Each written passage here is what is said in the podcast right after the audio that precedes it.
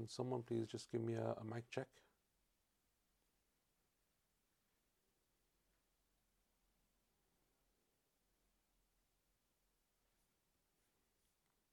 See that you can hear me okay? Is the sound okay? Can someone just give me a mic check, please, very quickly? Okay, Jazakallah khair. بسم الله الرحمن الرحيم الحمد لله رب العالمين اللهم صل وسلم وبارك على نبينا محمد وعلى آله وصحبه أجمعين أما بعد So welcome to uh, our another lesson I think we're on what is it lesson 14 or 15 now of uh, QP for this year so alhamdulillah we're, we've been like doing this for a few months now and inshallah ta'ala we're still uh, continuing with the tafsir of Surah Al-Alaq so last week we spoke about a few issues um, or a few a couple of verses and we're still towards the beginning of this surah, but we spoke about the, uh, I think we were on verses 2 and 3, where Allah subhanahu wa ta'ala says, after اقرأ باسم ربك الذي خلق خلق الإنسان من علق اقرأ وربك الأكرم and we mentioned a number of points uh, related to those two verses and from those points that we mentioned is Allah subhanahu wa ta'ala uh, specifying as a, as a further favor of his after mentioning that Allah Azza wa created all of mankind Allah subhanahu wa ta'ala specifies the creation of man because as we know in the Quran and throughout the Quran and even in the Sunnah the Prophet wasallam told us that Allah Azza wa favored us in certain ways and from those favors is what Allah mentions elsewhere in the Quran وَلَقَدْ كَرَّمْنَا بَنِي Adam and we favored the children of Adam uh, and then likewise you know from the favors of Allah subhanahu wa ta'ala is the favors that Allah Azza wa will now mention as He continues and from them is اقرأ وربك الأكرم read and your Lord is the most generous. And from His generosity, subhanahu wa ta'ala, is what He will now mention in the coming verses that we are going to speak about today, especially verses 4 and 5. And remember that these uh, five verses that we were speaking about are still. Uh, they are still part of the uh, opening passage of the surah, and those are the verses that are still uh, concerning the initial revelation that was given to the Prophet. So we're still very much speaking about that same context. So what we heard last week, what we did a couple of weeks back, all of this kind of still ties into the same issue, and that is the Prophet ﷺ receiving revelation for the first time. But before we uh, continue with uh, today's lesson, a couple of things that I wanted to uh, uh to point out and to and to mention. The first thing is um, regarding something that I wanted uh, everyone's help in. I wanted to be a, a, collaborative project. One of the things that I've been um, looking at over the last few months and you know even uh, before that is uh, what kind of information or what kind of uh, you know what we have in terms of resources and in terms of sources when it comes to Quranic study in general in the English language and, and primarily written. So not, for example, necessarily something which is audio, something like QP, which is very much based on, on video and, and teaching live, but in terms of the written uh, form. So what we have in terms of books and in terms of, of written material uh, concerning the book of Allah subhanahu wa ta'ala, that's not that that's in the English language. So obviously in Urdu you have much and you have maybe a lot, you have lots in Arabic and maybe you have lots in other languages as well. But when it comes to, for example, the English language, what do we have? And what I wanted us to do together uh, is to kind of have like a, a reference point, kind of have a, an index of everything that's available in the English language. So I was hoping that one of you uh, would um, take responsibility for this in the sense of collating that information we would all, inshallah ta'ala, be part of that in terms of putting forward what we come across. But one person takes the responsibility, and we can do this through the Telegram groups that we have. So whenever you come across something, you post it up. Then whoever, inshallah ta'ala, is, is, or even if it's a couple of people that are willing to take responsibility for this. And what we then essentially have is almost like a reference book, right? Almost like, um, you know, a reference book or, or, or something. Uh, something that we can use to collate everything together. And what I'm looking at is three primary categories that, that I would want to categorize this in. The first is tafsir. So anything that's been written in tafsir in the English language that can be written from scratch, so authored, or it can be a translation from something which has been translated from, for example, Arabic into English or Urdu into English. So, for example, Tafsir al-Jalalain like we did uh, in Ramadan, that's a translation, right? But then there are others who have written authored books uh, in the English language. So you have people that, are, for example, have written something on maybe Surah Fatiha or Surah Buruj or Surah Mulk or uh, I don't know, Surah Yasin or whatever it may be. So that's the first one. The second category, so the first one is tafsir. The second category is translation of the Quran.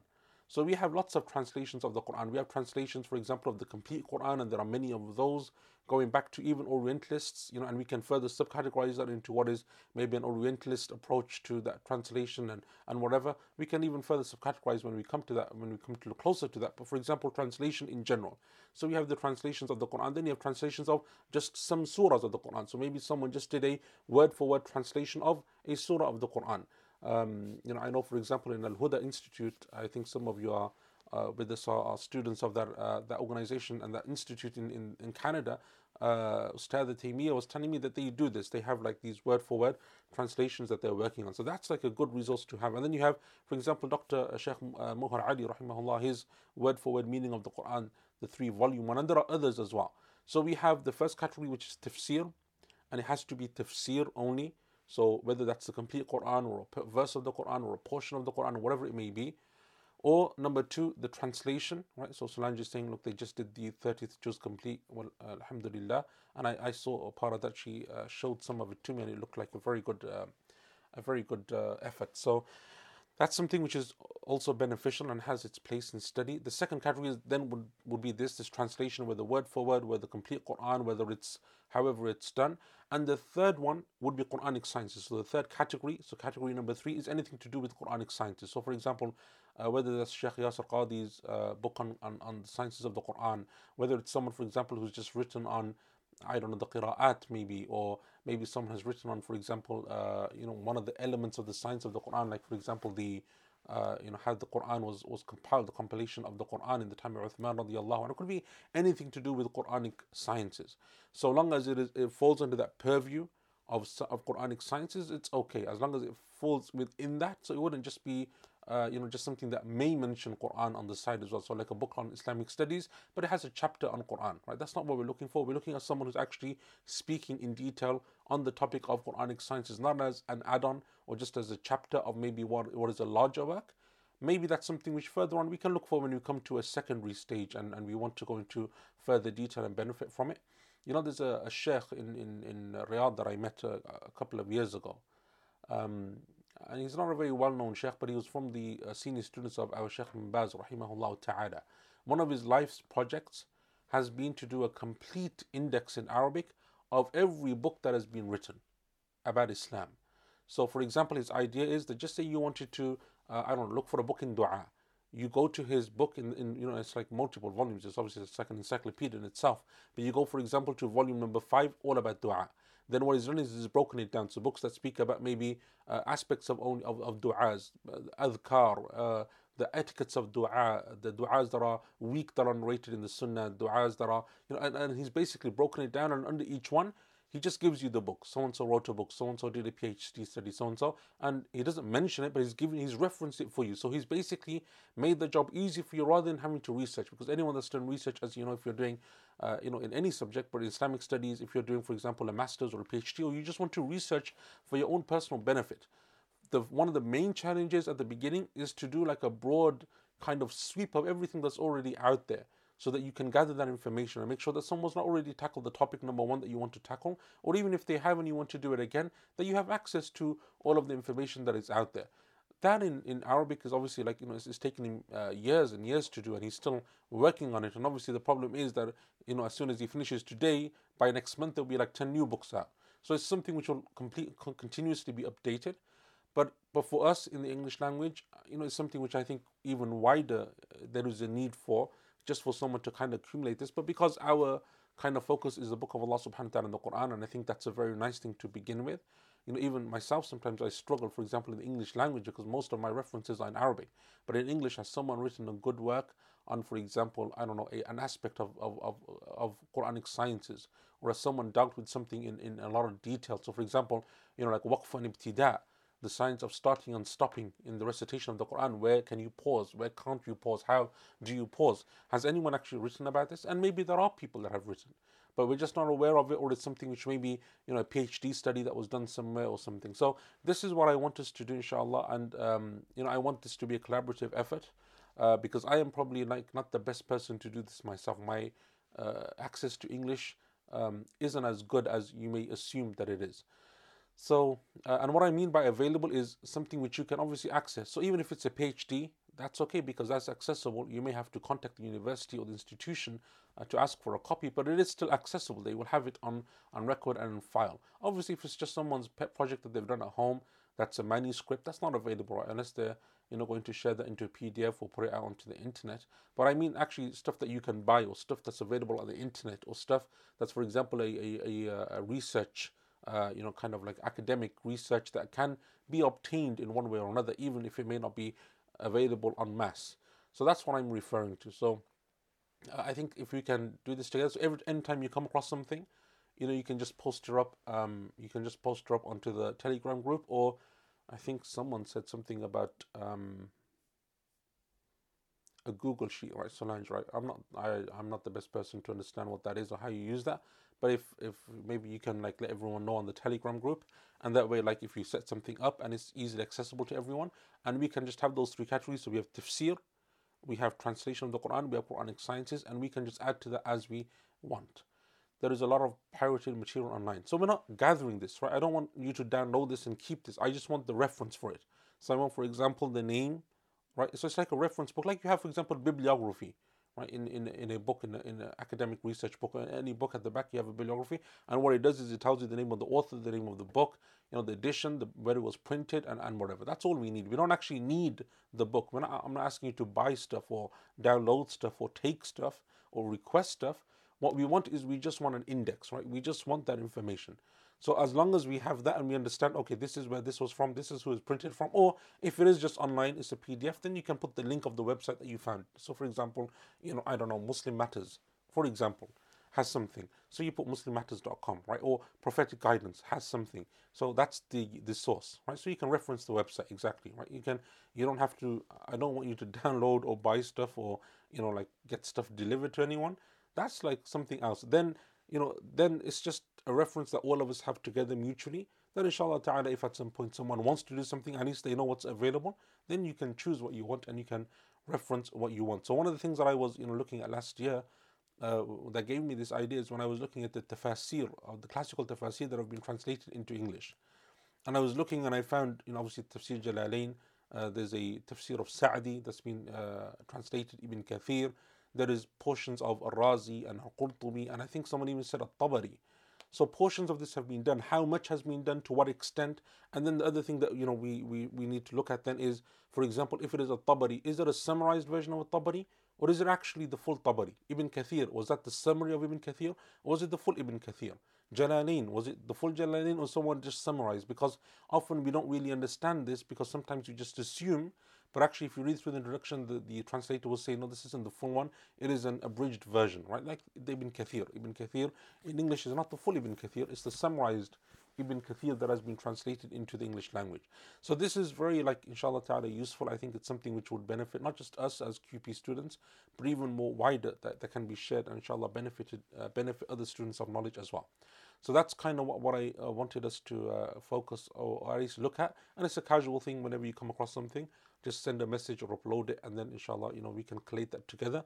And over time you know it may take months it may even take a year or two but we that, that that resource will build right? That list will become longer and we will have the different offshoots that we need. And then if you see that for example in tafsir there's loads on the quranic sciences there are there is so much we can subcategorize right? We can look at qira'at we can look at for example um, you know some things to do with the compilation of the quran and so on. You can subcategorize that too inshallah ta'ala. And same in tafsir, is there a uh, summarized tafsir? Is there a uh, basic tafsir? Is there intermediate tafsir? Is there advanced tafsir? You can subcategorize that further as well. Okay, so where we were is on verse number 4, right? And that's what inshallah ta'ala we're going to continue with today. And in this, Allah subhanahu wa ta'ala, in verse number 4, Allah Azza wa Jal says, الَّذِي عَلَّمَ بِالْقَلَمِ So verse number 3, اقرأ وَرَبُّكَ الْأَكْرَمِ Read in the name of your Lord again. Right? So Allah Azza wa is saying, read, and your Lord is the most generous. الذي علم بالقلم, the one who taught by means of the pen. الذي علم بالقلم, the one who taught by means of the pen. That is the translation of uh, Abdul Halim. Sahih International, who taught by the men, Muhsin Khan, who was taught the writing by the pen. And then in brackets he says the first person to write was the Prophet Idris alayhi salam. so, uh, Allah Azza wa Jal speaks about this. Shaykh Muhammad al-Amin al-Shanqiti rahimahullah ta'ala in his tafsir, he says there are two ways to stop on these verses, verses 3 and 4. There are two places, two types of, of pauses that we can have. And remember, one of the benefits of studying the science of, of waqf and ibtida, which is where you can pause and can't pause and how to restart and when to restart, is that depending on where you stop, sometimes it will change the meaning. Now, obviously, if it changes the meaning to something which is incorrect or something which is incomplete or something which is problematic, it is something which, which isn't allowed. But if it changes the meaning to an acceptable meaning, then you get two different uh, understandings of what that verse is, and both of them are correct. Both of them are correct. Uh, Solange, uh, shall we do the research question at the end? Yeah, we'll do, inshallah ta'ala, we'll do the research question at the end. So when Allah subhanahu wa ta'ala says, Iqra, Shaykh Muhammad al says, the first stop can be on verse number 3, Iqra, and you stop, read. And then, وَرَبُّكَ الْأَكْرَمُ الَّذِي عَلَّمَ بِالْقَلَمِ And your Lord is the most generous who taught with the pen. Or you stop the way that we stop, اقرأ وربك الأكرم. Read and your Lord is the most generous. الذي علم بالقلم who taught by means of the pen. What's the difference in the meaning between the two? Can someone tell me? So if you were to stop just on اقرأ and then to join the rest of verse 3 with verse 4, how does that change the meaning? What, what context? What, what context does it change the meaning towards?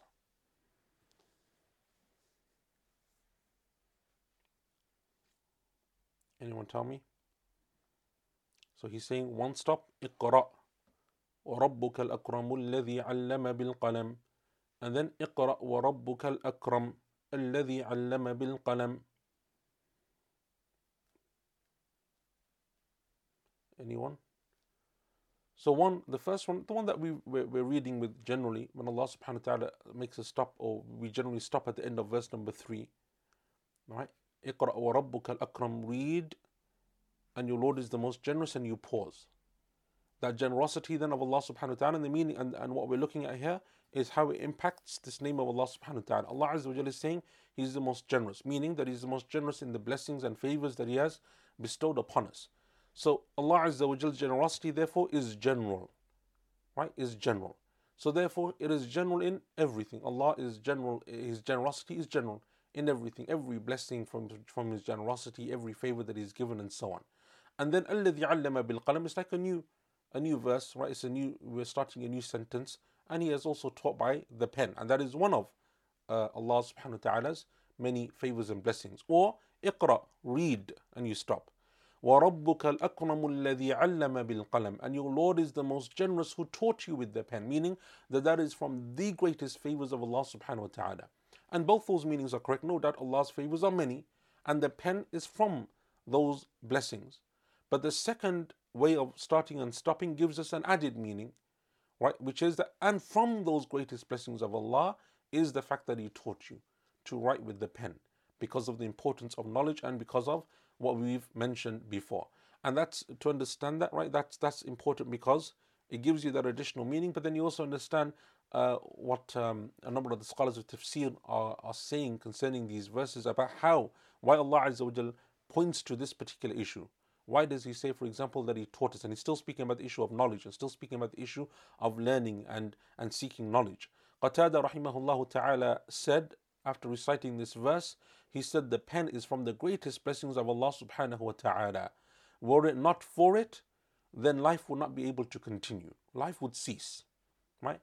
and others will, will mention this in more detail. Qatada rahimahullah, as was the way of the Salaf. You know, the the um, you know the words are usually very succinct and very very very uh, very um, eloquent, and they don't really go into a lot of detail, but the the meanings of them are very deep. Ibn Atiyah rahimahullah ta'ala said, Alladhi allama bil qalam, the one who taught you with the pen.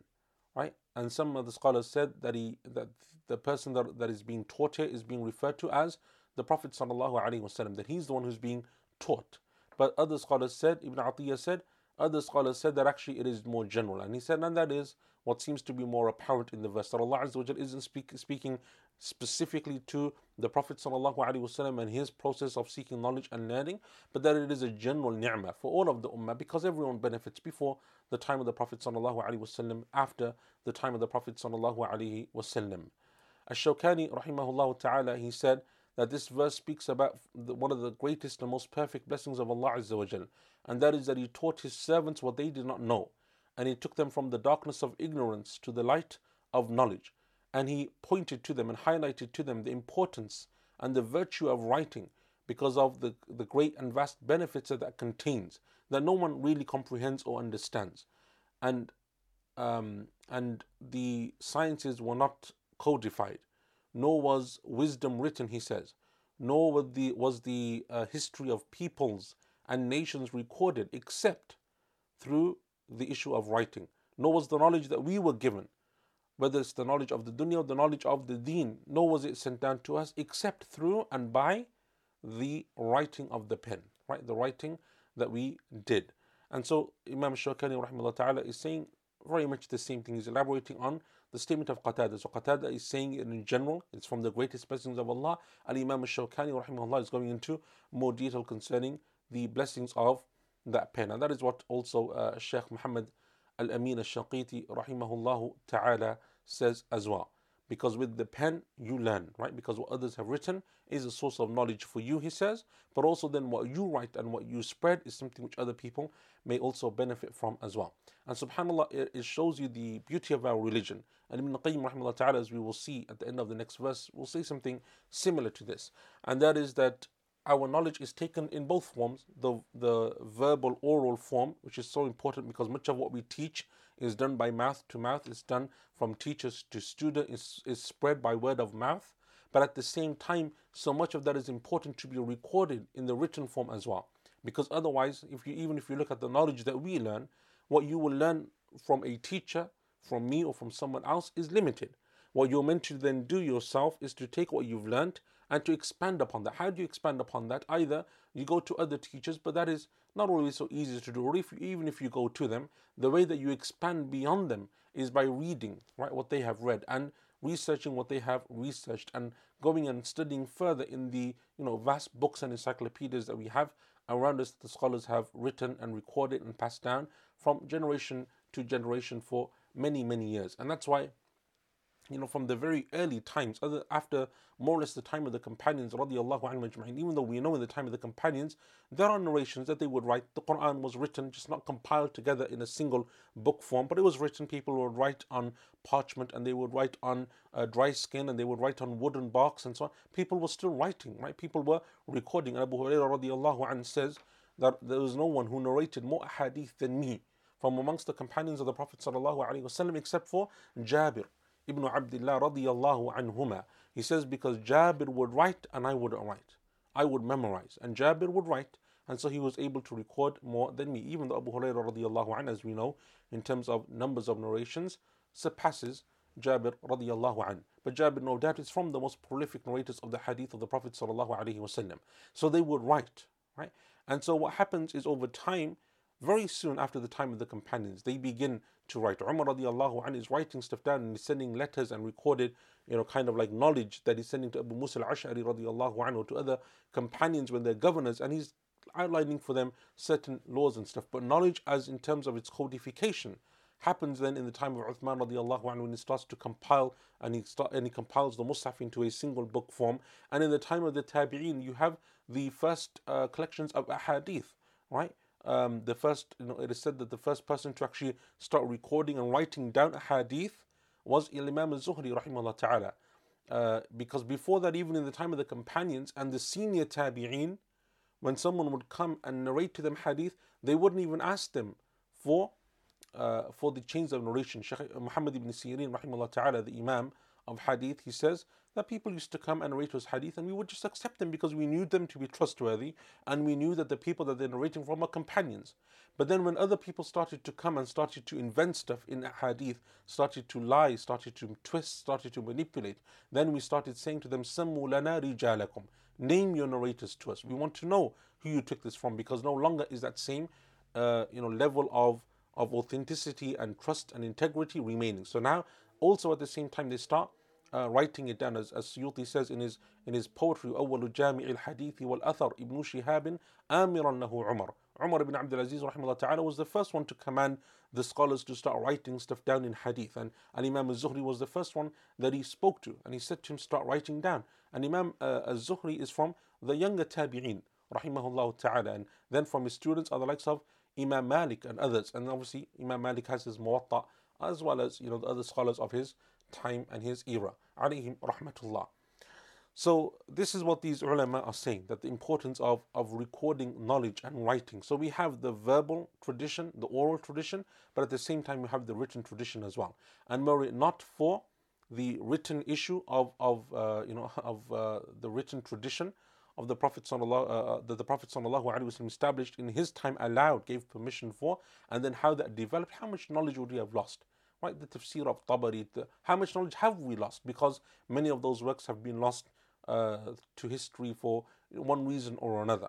But even from the works that we have, if we didn't have all these works of tafsir, all these works of aqidah, all these collections of hadith, all these books in, in, in, in fiqh, how much of that knowledge would have been lost every time a scholar passed away? So this is uh, basically what these scholars are saying, alayhim rahmatullah. And Imam Ibn Qayyim rahmatullah is a very nice statement that we will speak about, but that we will speak about inshallah ta'ala uh, in a short while because that is uh, it is nicely uh, mentioned. Uh, Hamza says, I feel a research question coming on related to this. And you are right, Hamza. There is a research question uh, coming on related to this, but maybe not in the way that you're thinking. The question that I have for you actually is related to verse number four, but not directly to the issue that we're speaking about in terms of how was knowledge formulated or codified or who started uh, recording knowledge. The question that I actually have for you, because Allah Azza wa says, الَّذِي عَلَّمَ بِالْقَلَمِ The one who taught with the pen. And some of the scholars here use this as a reference point for an issue that you find in the books of Aqidah and in the books of Tafsir and so on. And that is what is the first creation that Allah created? What is the first thing that Allah subhanahu wa ta'ala created?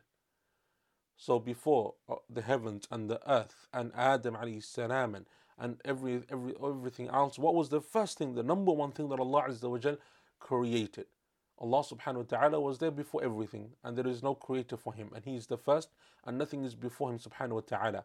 What is the first thing that he created? And as you can expect, there is a difference of opinion amongst the scholars of tafsir and the scholars of aqidah concerning this issue, and that is your research question. So, to tell me what is the first thing that Allah subhanahu wa ta'ala created, and what are the opinions, and, you know, if possible, what are the evidences? that they bring to support that because obviously they will base that opinion on something, a verse of the Quran, a uh, hadith of the Prophet wasallam, a statement from the companions radiallahu anhum ajma'een. So what is the first thing that Allah subhanahu wa ta'ala uh, created, right? So that's what I want you to inshallah have a look at and inshallah next week we will discuss that in more detail. So uh, let's stop now. Let's um, let's so uh, let's do that research question now, Solange. So you're saying, uh, could that include the arsh or is that excluded because it is His? Everything besides Allah Azza wa is created. Right? There is a creator and a creation. Allah Azza wa is the creator. Everything besides Him, everything is the creation of Allah subhanahu wa ta'ala. Because otherwise, if it's not a creation, it's created. So therefore, if Allah Azza wa is the creator, everything besides Him is creation. So what is the first of those creations that Allah created subhanahu wa ta'ala? That includes everything. There is nothing that is excluded from that except that which is, you know, uh, except Allah subhanahu wa ta'ala because He is the creator. And I know what you guys are saying about the pen and so on, but I would encourage you to research because one of the benefits of researching when you come across these verses and so on is that actually it's not so, uh, you know, it's not as um, straightforward or as black and white or as simple as you may think it is because you heard something or you came across something or maybe you read something. Without actually going through and doing research actually you will find that it's not the issue is not so easy or as, as simple as you as you believe so solange can you please remind us before we carry on of, of what the research question was from last week and then inshallah we can um, see uh, what the what, what, the answers and what the response was as well and if any of you meanwhile have um, uh, have any questions also, then inshallah ta'ala you can you can let me know. Ah, okay. So this is the question that we have. Were there prophets from amongst the jinn? Right? Were there did Allah send prophets to the jinn? Okay. So Ibn Kathir ta'ala mentions a number of things and, and you guys can all read this uh, Solange and Rashida Jazakumullah khair as usual have uh, have given us a very long um, you know a very long thing so and as you can see there is a difference of opinion amongst the scholars of tafsir concerning this right whether the jinn that was sent from what did Allah Azza wa send jinn from the uh, sorry send messengers and prophets from the jinn the opinion of the vast majority of the scholars is no right? that they were only from the humans. And that is the position that Ibn Kathir ta'ala mentions. It's the position of the majority of the scholars of tafsir and hadith and fiqh and aqid and so on. The majority of the scholars of Islam held the position that it was only from the humans that Allah subhanahu wa ta'ala sent the Rusul and the Anbiya, the prophets and the jinn. And they give a number of, you know, a number of uh, example, a number of um, evidences for that. And, and, you can see some of them here uh, that are mentioned by uh, Solange and also by uh, Rashida as well, right? And so, um, you know, from the is وَمَا أَرْسَلْنَا مِنْ قَبْلِكَ إِلَّا رِجَالًا نُوحِي إِلَيْهِمْ We didn't never sent before you a messenger except from the men, إِلَّا رِجَالًا except men that we uh, revealed to, right? We divinely gave them revelation. And there are many other uh, narrations in the Quran and the Sunnah. That is the majority opinion. The only, uh, and there were a few scholars who disagreed with that, and perhaps one of the most notable of them that supported that position was Al Imam Ibn Hazm, rahimahullah ta'ala. And Ibn Hazm, rahimahullah, as you know, is often uh, someone, not only was he an illustrious scholar of fiqh and, and Quran and hadith and usul and so on, but he's also someone who's very like strong and passionate about his views. So when he supports something and he defends something, he defends it to the hilt. He's not someone who, you know, he will actually go full in. And so he has a number of positions concerning that. He's also one of the few scholars who supported the position that um, that some of the uh, women that are mentioned in the Quran that they were prophets from the women as well, and that there's no reason why we should dismiss that. He was one of the few scholars, and the vast majority of the scholars disagreed. And the stronger opinion on both of those issues is that the prophets and messengers of Allah are only from the men, right? Only from the men, and that's well established in the Quran and it's well established in the Sunnah. And there is nothing either from the Quran or the Sunnah of the Prophet ﷺ which in any way establishes that Allah Azza sent any type of prophet or messenger to the jinn. Right? But rather it is from the humans that Allah subhanahu wa ta'ala sent those prophets and messengers and Allah knows best. So that was our research question. So Jazakumullah khair again. I'm Breen as well. Uh, Jazakallah khair for that as well. Okay. So let us continue now on, on verse number five. So this week's research question then, in order for um, for for next week, is concerning the first creation of Allah subhanahu wa ta'ala.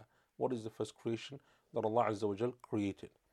Okay, in verse number five, Allah subhanahu wa ta'ala then says, and this is the final verse in that first few verses that were revealed to the Prophet sallallahu alaihi wasallam at Hira. The Prophet uh, Allah Azza wa Jal says, عَلَّمَ الْإِنسَانَ مَا لَمْ يَعْلَمْ who taught man that which he did not know. Who taught man that which he did not know. So, verse number four, he's the one who taught by the pen. علم الإنسان ما لم يعلم He taught man that which he did not know. So Allah Azza wa speaks about the pen as being His blessing, and the benefit of that pen, or the purpose of it, or one of its uh, blessings, is that it teaches people what they did not know, what they were ignorant of. And Imam al-Qurtubi rahimahullah ta'ala, he said that the word insan here, he taught man. He said that there were three different opinions amongst the scholars of tafsir as to who it refers to. The first of them, the first view is that it refers to Adam alayhi salam. That the man that is being referred to, Allam al-insan and insan, is a generic term. It can mean humans, it can mean a single individual, or it can mean all of mankind. He said that it refers to Adam alayhi salam. And he says the reason why is because Allah subhanahu wa ta'ala explicitly mentions teaching Adam alayhi salam in the Quran in Surah Al Baqarah when he says, وَعَلَّمَ آدَمَ الْأَسْمَاءَ كُلَّهَا And when Allah Azza wa taught Adam alayhi salam all of the names, right? And we went through this story briefly before when Adam alayhi salam, when the angels say to Allah Azza wa why are you creating this creation that will only shed blood and cause and wreak havoc upon the earth? And Allah says, you don't know what I know. And so Allah subhanahu wa ta'ala then teaches Adam alayhi salam all of the names. Right? And then he tells or he asks the angels to name the same things and they are unable to. And Adam alayhi salam does. وَعَلَّمَ Adam al Asma. So is that what Allah Azza is referring to in verse number 5? عَلَّمَ insan مَا لَمْ That is the first uh, position that Al-Qurtubi rahimullah mentions. The second position is that it's referring to our Prophet sallallahu alaihi wasallam.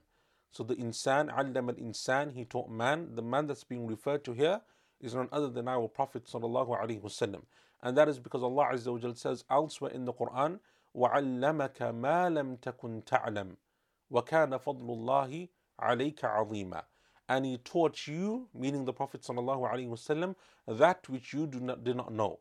And that is from the greatest favors and blessings of Allah upon you. Right? And so Allah Azza wa is specifically saying in the Quran that He taught the Prophet sallallahu alaihi wasallam. So the first position is that it is Adam alayhi salam. The second position is that it is our Prophet sallallahu alaihi wasallam. The third position is that it is referring that it is referring to everyone, that it is am, general. So insan means humankind, and we taught man, and I think that's how it's generally been uh, translated from what I can see. Uh, Mufti Taqi says who imparted uh, who uh, Mufti Taqi says he taught man what he did not know. Abdul Haleem says more or less the same thing. Muhsin Khan, Sahih International, all of them go with that. And that is the position of the majority of the scholars of tafsir that man here is being referred to in the general sense of all of humankind, all of mankind. Uh, and that's because Allah also speaks about teaching man in the Quran in other verses as well. And from them is the verse of the Quran, Wallahu akhrajakum min butuni ummahatikum la ta'lamuna shay'a. وَجَعَلَ لَكُمُ السَّمْعَ وَالْأَبْصَارَ وَالْأَفْئِدَةَ So Allah Azza says, and Allah is the one who extracted you from the wombs of your mothers, not knowing anything. لَا تَعْلَمُونَ شَيْئًا You knew nothing. And then He gave to you hearing, and He gave to you sight, and He gave to you uh, intellect or hearts, and so that you may show gratitude. So Allah Azza is saying that they knew nothing, then Allah subhanahu wa ta'ala through their senses allows people to learn and to educate themselves and to uh, you know, get to know what they need to know in terms to be able to live. And this is the position also that was chosen then by Sheikh Muhammad al-Amin al-Shinqiti, rahimahullah ta'ala, and he uses the same uh, the same verse, وَاللَّهُ أَخْرَجَكُم مِّن بُطُونِ أُمَّهَاتِكُمْ لَا تَعْلَمُونَ شَيْئًا The verse in Surah An-Nahl. And he says similar to it is only, and, and he says also in addition to Allah Azza wa teaching, it is mentioned within or it is indicated within this verse that He also gives you then the ability to teach others. Allah taught us what we did not know. But within that is our ability to then pass on that knowledge to others, which is one of the greatest, um, you know, if you like, one of the, the greatest traditions or values of humans from the beginning of time is that they have always wanted to pass down knowledge in one way or another, be that written, be that taught. Even as parents, one of your you know, a parent with a child, one of your main goals, if you like, one of your main purposes, one of the main responsibilities that you feel that it's upon your shoulders is to teach your children. And I don't just mean in, in terms of giving them an education, teaching them maths and science and history and geography. I mean even in terms of imparting to them wisdom, experience, right? What you've benefited from, the mistakes that you've made, what to avoid, what to stay away from. That is a type of knowledge that it is imparted. There is knowledge that you can learn and access from books, but there's a knowledge that requires experience. There's a knowledge of how to be able to deal in social settings. That's not something which you can necessarily read from a book. That's something which requires a different type of imparting of knowledge. And one of the things that humans have always wanted to do and have always had the need to do is to teach, right? And we often do that with our children. We do that with other people that we come across. We do that with friends. We do that with with with relatives. We always want to impart that knowledge. So not necessarily in this strict, you know, uh, formal kind of setting, and, and and within those kind of guidelines, but even in the very informal way, very subconscious way, very uh, the way that we teach through just experience when you approve of something or don't approve or ask or tell someone how they can improve upon something as well as approve or disapprove of then that is also a form of teaching. And so this is what Shaykh Muhammad al-Amin rahimahullah ta'ala says. And he gives the example in the Quran where Allah Azza wa says about the people who uh, send hunting dogs, right? It's halal if you have a dog that hunts and that dog captures an animal that is halal and kills it for the sake of hunting, not to satiate its own hunger or to quench its own thirst from the blood of the animal, but rather it does so simply to hunt for you. Allah Azza wa makes it halal. Right? And Allah Azza wa says, um, مما علمت uh, Allah Azza wa says, what is the verse? تعلمونهن مما علمكم الله you teach, meaning you train those dogs from that which Allah Azza wa Jal has taught you. فَكُلُوا مِمَّا مَسَكْنَا عَلَيْكُمْ وَاذْكُرُوا اسْمَ اللَّهِ عَلَيْهِ So eat from that which they have caught for you and recite, invoke Allah's name upon it. That's also a type of teaching, right? When you train and you teach and you give people or even animals in this sense that experience. And this is what Sheikh Muhammad al-Amin rahimahullah ta'ala is speaking about. Then he says, and also in addition to that is the meaning that it is speaking about the Prophet wasallam as well in this verse, because Allah is imparting this knowledge to His Prophet sallallahu alaihi wasallam. So Allah subhanahu wa ta'ala is teaching His Prophet wasallam also first and foremost. And one of the things that um, I find interesting from this verse is even though we know that the Prophet ﷺ received all of his knowledge and revelation through the verbal form, right? Nothing was given to him written down. So the Prophet ﷺ never received written revelation in a written form. It was all oral from Jibreel alayhi salam, or what he saw, for example, in uh, in terms of uh, dreams and so on. That's all oral. But in the meaning embedded within this, and this is also one of the points that Shaykh uh, Al Imam Ibn Al Qayyim rahimahullah mentions, embedded within the meaning is how the Prophet ﷺ should uh, write it down as well, should commit some of that down to the written form. And that is why the Prophet, ﷺ, as we know, had scribes from amongst the companions. He had companions like Zayd ibn Thabit radiallahu anh, and later on Muawiyah ibn Abi Sufyan radiallahu and others from amongst the companions who were known to be his scribes that they would write it down. And we already uh, spoke in, Surah Al-Bayyinah of the hadith when the Prophet ﷺ calls Ubay ibn Ka'ab radiallahu an, and he mentions it to him not only to teach him so that it preserves the Quran but that there were a number of them that would actually write it down right? They were scribes who would write it down and they would keep it and they would preserve it. And the Prophet ﷺ as we know also allowed you know, a number of companions to write down when they came and they said, O Messenger of Allah, write this for me. And the Prophet ﷺ, for some of them, allowed that type of writing. In some instances, he disliked it, and that's because he didn't want those certain people to become confused with the Quran, to confuse what is the saying of the Prophet ﷺ, a hadith, a narration, with what is the verse of the Quran, because they weren't up to that level. But for other companions, the Prophet ﷺ allowed it, and so that is clearly established and mentioned within the Sunnah.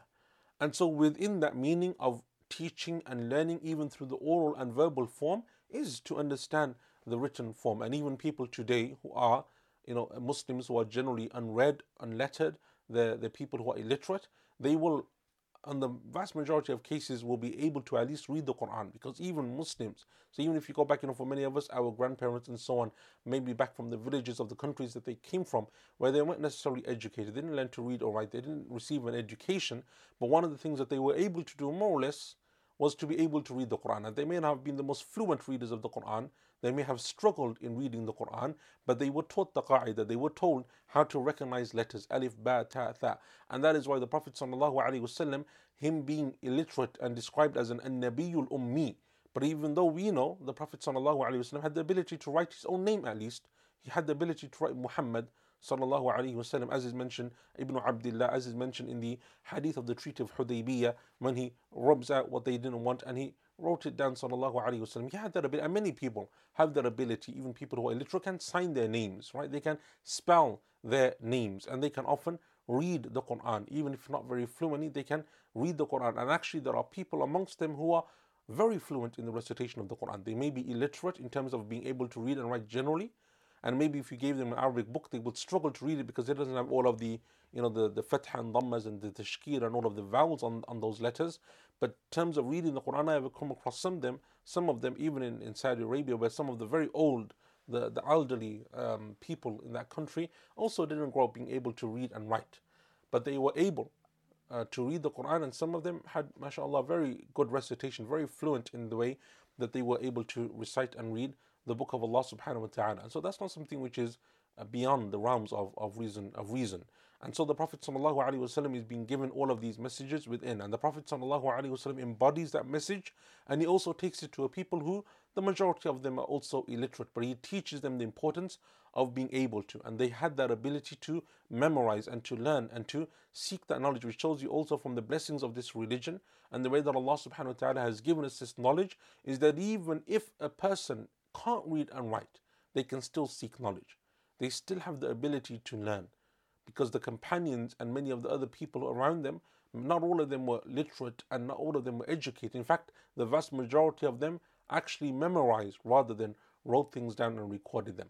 And that's the same with whether it's Abu Hurairah radiallahu anhu, whether it's the most senior companions like Abu Bakr and Umar and Uthman.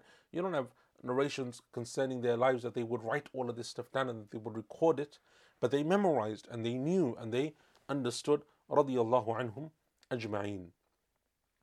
Ibn al-Qayyim rahimahullah ta'ala after mentioning these five verses, he says, contemplate over these opening verses of this surah and how Allah subhanahu wa ta'ala speaks about the different stages of existence. For Allah subhanahu wa ta'ala begins by mentioning, uh, He mentions creation in general, right? That's the first stage that He mentions. He mentions creation in general. Then the second stage that He mentions is the creation of man. So Allah Azza as we mentioned before, Allah mentions creation in general. الذي خلق اقرأ باسم ربك الذي خلق Then خلق الإنسان. Allah created man. So number two, the second stage that he mentions is the creation of man. He says because this in itself is a sign from Allah subhanahu wa ta'ala and a moment of contemplation. Because when you look at all of the vast blessings that Allah Azza wa Jal has bestowed upon us, from the greatest of them and the greatest that shows Allah's power and His ability subhanahu wa ta'ala is His ability to take us from a, a sperm drop and from an alaqa and form us into fully fledged humans. And so Allah Azza wa Jal, even though elsewhere in the Quran He says Allah will speak about the you know the dust, the, the sand that we came from and how we then changed into clay and then how it, it, dried out and all of those other different stages that Allah Azza wa mentions and even before that how you know we come from every living thing comes from water and so on. Allah subhanahu wa ta'ala says He mentions all of this. But Allah Azza wa the example that He gives as we mentioned before is the one of alaq because alaq was the first thing that could be seen with the naked eye in terms of the creation of man. He says the third stage that Allah Azza wa then mentions as one of the stages of creation is the stage of learning, right? Because even in in, in uh, you know modern science, people accept that the old you know the original people you know whether they believe, for example, that they were Neanderthals and then they became whatever they you know that, that stage that, that that process that they often say that humans went through, they say that one of the ways that they became the way that they became and they became more cultured and learned and educated and be able to do more stuff is through education and through learning, right? And that education and learning, you know, even if you go back thousands of years, they have those, whether it's hieroglyphics or whether it's, for example, those cave drawings that you find, they had an ability to communicate and to preserve some of that knowledge and some of that writing. So he says that the third stage of Allah creation is the pen through which Allah subhanahu wa ta'ala gave to His creation one of the greatest of His blessings. Because how else does knowledge become permanent? How else are facts established? How else do people leave uh, advice for one another? How else do people give testimony and record that testimony? How else do people's lives merge with one another so that they can record what is for them and what is against them? He said, How else do people who come later know the news and the history of those who came before them and preceded them? He said, Were it not for the ability to write, then we would have lost so much knowledge, and every single generation would have to restart that process of learning he says, Rahimullah Ta'ala, look at the rulings of our religion. If we did not know the knowledge of the Salaf and we didn't take from them what they had written down and recorded for us, then how much of our religion would have been lost through forgetfulness, through uh, heedlessness, through negligence, through the inability to learn. So Allah subhanahu wa ta'ala gave to us from His greatest blessings the ability to learn. And from the greatest of those blessings to learn with the pen is the Quran. Because Allah Azza wa recorded the Quran and that Quran was written and it was spread across the world. And so no one is now able to come and claim that the Quran has been changed. No one can come and say that the Quran has been misrepresented or miswritten or that there are mistakes within it because Allah subhanahu wa ta'ala preserved the Quran through the pen and through this issue of recording knowledge. And so and so Ibn al-Qayyim rahimahullah ta'ala says, and this is from the greatest benefits of seeking knowledge or of the, of the greatest blessings of the pen, which is the preservation of the Quran.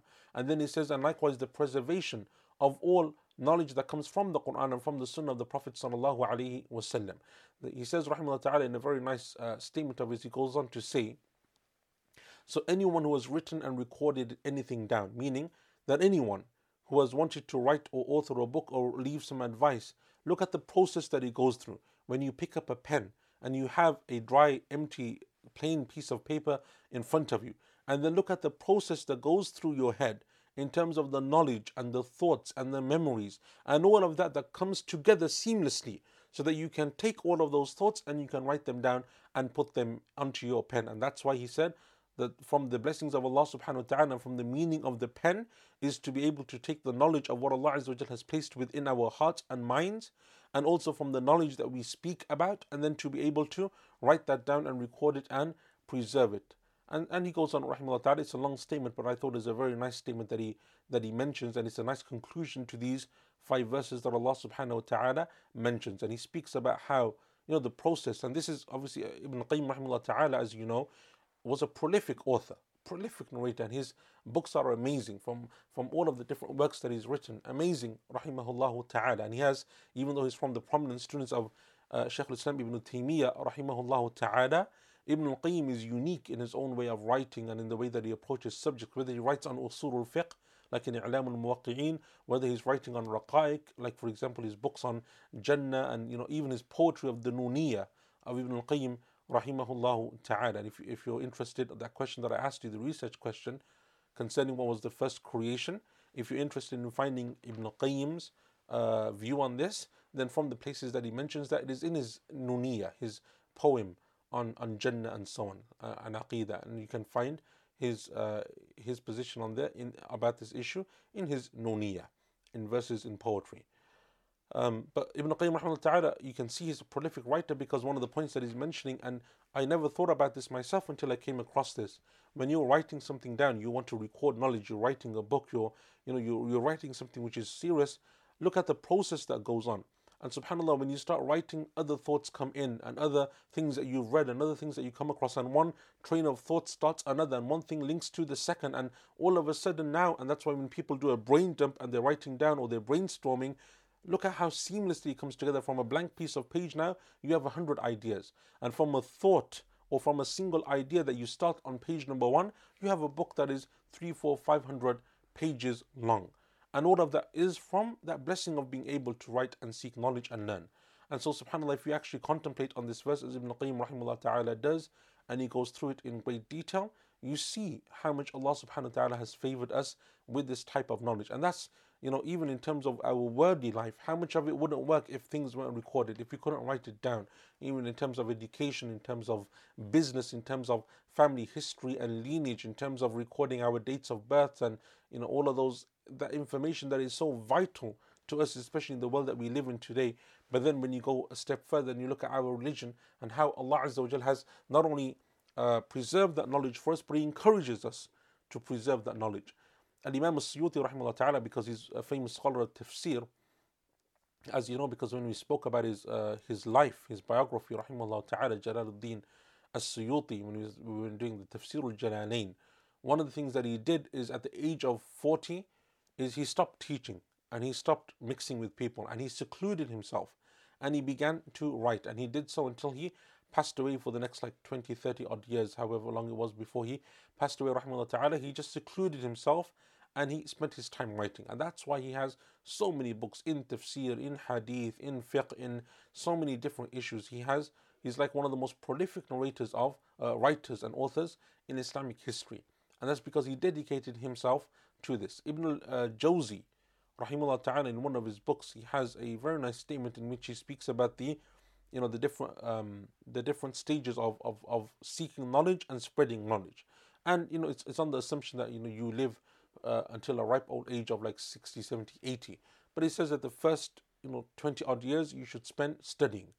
And then from the ages of around 20 to 40 you you you take that knowledge and you build upon it. So you have your foundation until the age of approximately 20 25 and then until the age of 40 you expand upon that and you you solidify it and you become expert in the fields that you want to specialize in. And then at the age of 40 he said you start to teach right? And you start to uh, you start to spread that knowledge because that is the knowledge the age at which the prophets of allah والسلام, used to generally be given prophethood so that's the time that you start to teach and you start to gather your students and you start to spread that knowledge. And then he says, and if Allah Azza allows you to live until the age of 60, then now start spending more of your time writing and less of your time teaching. Because not always your students will be uh, will, will, be people who will, for example, uh, spread your knowledge, right? Because there are ulama who their students did that for them. They spread their knowledge, like the four Imams, for example, of the fiqh madhabs, like the Imams of, of, of uh, some of the other scholars of, of Islam. Their students came and they took their knowledge and they wrote it down and they recorded it and they spread it and they published it. But not always the case. How many of the scholars with the Tabi'een and after them from the teachers of the four Imams and others, that their knowledge wasn't codified and spread in that way. So he says, spend time writing because sometimes that is how Allah Azza preserves your knowledge. And he says, and then once you reach the age of 65, 70, then you should spend more of your time in ibadah because your time is coming to an end. The Prophet ﷺ said that the average age of my ummah is between 60 and 70. When you reach the age of 70, then prepare yourself for the meeting with Allah subhanahu wa ta'ala. Spend your time worshipping Allah Azza wa and obviously continue to teach and write, but spend your time also in tawbah and istighfar because your end is near. And even though that is, you know, that's his methodology, rahimahullah ta'ala, but I thought it was a nice uh, thing that he mentioned and something which I wanted to uh, just reminded, uh, it just came to my mind and I wanted to share that with you as well. So, inshallah, I think we will uh, end there for today's lesson. And if there are any questions, we can take a couple of questions. Ustad, can it be said that the qalam refers to human language in general as opposed to only written language? I was thinking about how we learn and teach by all sorts of language as opposed to the animals who are born with instincts, e.g., maps versus migratory instincts. Yeah, so it is generally knowledge in general, and Allah knows best any type of knowledge. So whether that knowledge may be, for example, written knowledge, whether it's oral knowledge, however that knowledge is spread and given, all of that is included uh, within this, and that's why I mentioned uh, that point that the Prophet his knowledge is not written, right, but it's something which is which he learns, uh, and many, all of us learn, especially our mother tongue, right, uh, the initial language that you will learn, and sometimes more than one language, uh, not through written form, not through study, but just naturally by observing and by learning. Okay. Um, based on, Sumaira asks, based on what we studied today, do we infer that written knowledge has a higher station than oral transmission or both equal? No, I think both are equal, and I think both have their place, especially if so. If you're talking about in terms of Islamic knowledge, both definitely have their place.